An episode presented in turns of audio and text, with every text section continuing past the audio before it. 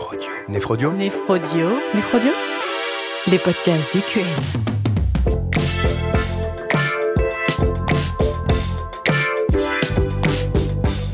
Bonjour, je suis Dominique Guérotte, néphrologue à Rouen. Bonjour, je suis Lucille Figard, néphrologue à Nantes. Donc aujourd'hui avec Lucille, on va aborder les dyscaliémies. Alors Lucille, est-ce que tu peux déjà nous dire comment la kaliémie est régulée?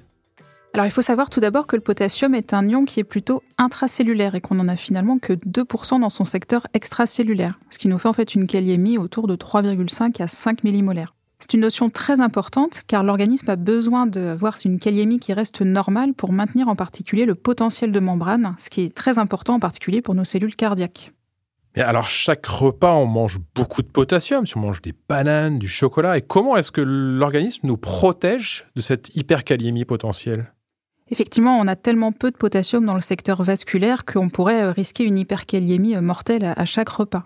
L'excrétion rénale de potassium prend quelques heures et n'est donc pas assez rapide pour nous protéger. On a donc ce mécanisme très particulier de transfert qui va permettre au potassium de rentrer dans les cellules très rapidement pour éviter des variations de kaliémie. Ces mécanismes de transfert sont sous la dépendance de plusieurs facteurs, notamment les bêta-adrénergiques, l'insuline et l'état acide-base. Pour rester simple, quand on a une acidose, on va avoir tendance à avoir une hyperkaliémie, une sortie de potassium des cellules, alors que quand on va avoir une alcalose, on va avoir plutôt la tendance inverse, à savoir une hypokaliémie. Alors dans la prise en charge des dyscaliémies, l'électrocardiogramme, c'est un examen essentiel. Quels sont les principaux signes à l'ECG des dyscaliémies? Alors il y a plusieurs signes. Pour l'hyperkaliémie, on va avoir tout d'abord des ondes T pointues. Il peut y avoir ensuite après un allongement de l'espace PR, donc un bloc auriculo-ventriculaire qui peut apparaître, puis un élargissement du QRS. Ce qu'il faut savoir, c'est que l'hyperkaliémie, c'est un état d'hypoexcitabilité cardiaque, alors que l'hypokaliémie, c'est l'inverse. C'est une hyperexcitabilité cardiaque. On aura alors un sous-décalage du segment ST, une onde U, et puis parfois de la fibrillation auriculaire.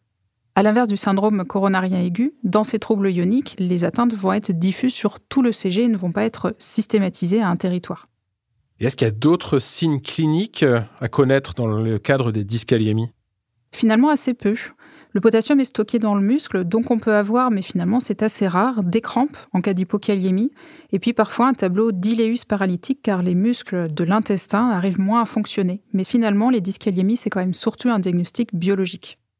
On y voit un peu plus clair globalement sur les dyscaliémies au sens large. Je te propose qu'on rentre maintenant dans l'hyperkaliémie. C'est quoi la démarche diagnostique devant une découverte d'une hyperkaliémie Pour diagnostiquer une hyperkaliémie, il faut savoir que le rein peut excréter beaucoup de potassium grâce à une hormone, l'aldostérone, qui va être synthétisée par les surrénales et qui va fonctionner sur le canal collecteur. Ça nécessite donc un rein qui fonctionne et une surrénale qui fonctionne. Dans l'hyperkaliémie, le rein va donc soit être coupable en cas d'insuffisance rénale, soit complice en cas d'insuffisance surrénalienne, soit il peut s'agir d'un transfert, et en particulier dans les situations d'acidose. Il y a d'autres situations également responsables d'hyperkaliémie, comme les situations d'hypercatabolisme avec des lyses cellulaires ou dans le cadre de la rhabdomyolyse par exemple. Et puis il ne faut pas négliger les pseudo-hyperkaliémies, c'est-à-dire qu'il y a une kaliémie qui apparaît élevée dans le tube de sang, mais le patient n'est pas hyperkaliémique. Ça peut se voir en cas de démolyse, par exemple, ou en cas de retard d'analyse de cette kaliémie, et puis également quand on a beaucoup de cellules dans le sang, par exemple dans les cas d'hyperleucocytose ou de thrombocytose qui peuvent donner ces pseudo-hyperkaliémies. Donc une hyperkaliémie, surtout quand elle est sévère et aiguë, ça peut être particulièrement grave. On doit tous connaître en tant que médecin la prise en charge thérapeutique. Est-ce que tu peux nous la rappeler? Tout à fait. La priorité dans l'hyperkaliémie, ça va être d'évaluer le degré d'urgence avec un électrocardiogramme. Et en particulier, s'il y a un élargissement des QRS, il va falloir donner très rapidement du gluconate de calcium qui va permettre de stabiliser les membranes. À savoir que ce traitement est contre-indiqué en cas de traitement par digitalique concomitant. Ensuite, le reste du traitement d'urgence de l'hyperkaliémie, ça va être surtout de favoriser les mécanismes de transfert. On va donc céder de solutions contenant de l'insuline avec du glucose, bien sûr, pour éviter l'hypoglycémie, du bicarbonate également qui va permettre d'augmenter le pH plasmatique, et puis on peut utiliser des bêta-adrénergiques comme le salbutamol qui vont aussi favoriser les transferts. On va également essayer d'augmenter l'excrétion rénale de potassium par éventuellement des diurétiques de l'an s'il a une surcharge hydrosodée, ou des résines échangeuses de potassium qui peuvent permettre de limiter l'absorption digestive de potassium, ou la dialyse si les reins ne fonctionnent pas. Mais toute cette dernière partie du traitement, en urgence, n'a pas d'effet. Il faudra attendre plusieurs heures pour qu'il soit efficace. Ok, il faut bien connaître le piège hein, de l'absence de prescription de bicarbonate quand les patients sont en surcharge, qui parfois arrivent dans l'hyperkaliémie. Et alors pour l'hypokaliémie, est-ce que c'est le même raisonnement mais dans l'autre sens? Bah, Pas du tout, malheureusement. Ce qui peut être source de difficultés pour les étudiants ou les praticiens qui ne sont pas forcément confrontés très fréquemment à ce trouble ionique. Alors dans l'hypokaliémie, il y a d'autres mécanismes. Il y a toujours ces phénomènes de transfert et en particulier en cas d'alcalose métabolique, on a fréquemment une hypokaliémie. Et puis là, on est sur un problème de manque d'union. Donc on va être sur un problème de fuite, soit une fuite rénale, soit une fuite extra-rénale et en particulier digestive. Comme dans l'hyperkaliémie, les carences ou excès d'apport sont finalement assez exceptionnellement responsables d'hypo ou d'hyperkaliémie. Alors, en pratique, on va commencer par quoi dans la démarche diagnostique d'une hypokaliémie? Alors il faut vraiment être systématique, c'est-à-dire que même si on a un contexte type des diarrhées importantes, il faut penser à faire les explorations car plusieurs causes peuvent être associées. La première chose à ne pas oublier, c'est le dosage de la magnésémie qui va se faire sur le même ionogramme sanguin que la kaliémie, car quand on a une hypomagnésémie, on peut avoir une fuite rénale de potassium car le tubule rénal n'arrive plus à réabsorber le potassium. Il faut également doser les bicarbonates plasmatiques pour rechercher une alcalose métabolique et donc une hypokaliémie par transfert il va falloir faire une caliorèse sur un échantillon ou sur 24 heures pour regarder si celle-ci est basse, donc adaptée, et donc le rein fait bien son travail et essaye de limiter les pertes potassiques, ou si elle est normale, élevée, donc inadaptée, ce qui implique une perte rénale de potassium.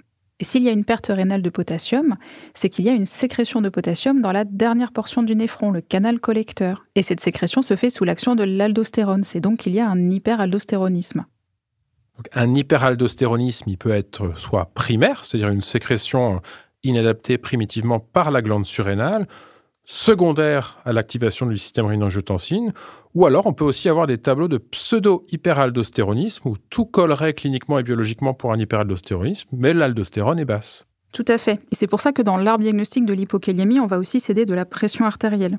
En cas d'hyperaldostéronisme primaire, on va avoir une augmentation de la rétention sodée, donc plutôt un tableau d'hypertension artérielle, ce qui va également être le cas en cas d'hyperaldostéronisme secondaire par une sténose de l'artère rénale. On peut avoir des tableaux d'hyperaldostéronisme secondaire par déshydratation extracellulaire, à l'inverse, du fait d'une perte de sel, qui va impliquer une tension artérielle plutôt basse. Et on a également toutes les situations de pseudo-hyperaldostéronisme, où c'est un autre composé sanguin qui va avoir une action très proche de l'aldostérone, parce qu'il va y avoir une fonction sur le même récepteur, le récepteur minéralocorticoïde, qui est donc dans le canal collecteur en particulier. Et ces composés vont aussi donner une hypokaliémie. Et c'est par exemple l'acide glycérésique qu'on trouve euh, par exemple dans la réglisse ou le cortisol en quantité importante comme par exemple dans un syndrome de Cushing. Les dosages de rénine et aldostérone plasmatique à ce moment-là vont aider pour le diagnostic. Ok, on y voit plus clair. Maintenant, si on regarde dans le détail l'arbre diagnostique, il y a quelque chose qui peut paraître contre-intuitif. On voit que les vomissements sont associés à une fuite rénale de potassium. Ça, c'est un peu paradoxal, non? On imaginerait bien que dans un trouble digestif, eh bien, on va vomir du potassium et que ce sera ça la cause de l'hypocalémie. Ça peut paraître paradoxal, mais c'est vrai. Dans les vomissements, il y a une déshydratation extracellulaire. Donc il y a un hyperaldostéronisme secondaire qui va euh, du coup euh, permettre de réabsorber du sel pour compenser. Mais en plus, dans les vomissements, on a une alcalose métabolique qui est souvent très importante car les patients vont vomir de l'acide chlorhydrique qui est du coup contenu dans l'air estomac. En pratique, on va donc avoir plein de bicarbonate dans l'urine et il va bien falloir trouver des cations pour compenser ces anions dans l'urine. Le potassium en fait partie, également le sodium. Et donc ces deux composés peuvent être présents dans l'urine de façon obligatoire pour maintenir l'électroneutralité et induire des fuites rénales de sodium et de potassium. Ce n'est donc pas une erreur dans les arbres diagnostiques. Et c'est à ce moment-là qu'on va servir de la chlorurie. En cas de vomissement, la chlorurie va être basse. À l'inverse, dans des tubulopathies avec perte de sodium, comme par exemple le Barter, le Gitelman ou même la prise de diurétique, la chlorurie va être élevée car il va y avoir une fuite de sodium mais également de chlore. Ok, alors si je résume, devant toute dyscaliémie, on va faire un ECG pour rechercher les signes de gravité et notamment de retentissement sur les cardiomyocytes. Dans les hyperkaliémies, qui sont des vraies urgences thérapeutiques, on va surtout rechercher la présence d'une insuffisance rénale et le traitement va être basé sur un transfert vers la cellule en aigu et puis une épuration euh, du euh, potassium par ailleurs. Et l'hypokaliémie, les clés sont de rechercher une hypomagnésémie, d'évaluer le secteur extracellulaire, notamment la pression artérielle, et de rechercher la présence de pertes digestives ou rénales en cas d'hypotension artérielle. Et finalement, les dosages réninaldo, ils ne sont pas forcément toujours en première ligne dans le diagnostic, si? Oui, tout à fait. Et il faut retenir que ces dosages peuvent être d'interprétation difficile, en particulier chez les patients qui vont prendre des traitements qui vont interférer dans la voie du système rénine-angiotensine-aldostérone. Donc il faut bien évaluer l'état du secteur extracellulaire des patients et le contexte pour interpréter également ces dosages. Merci Lucille. Merci Dominique.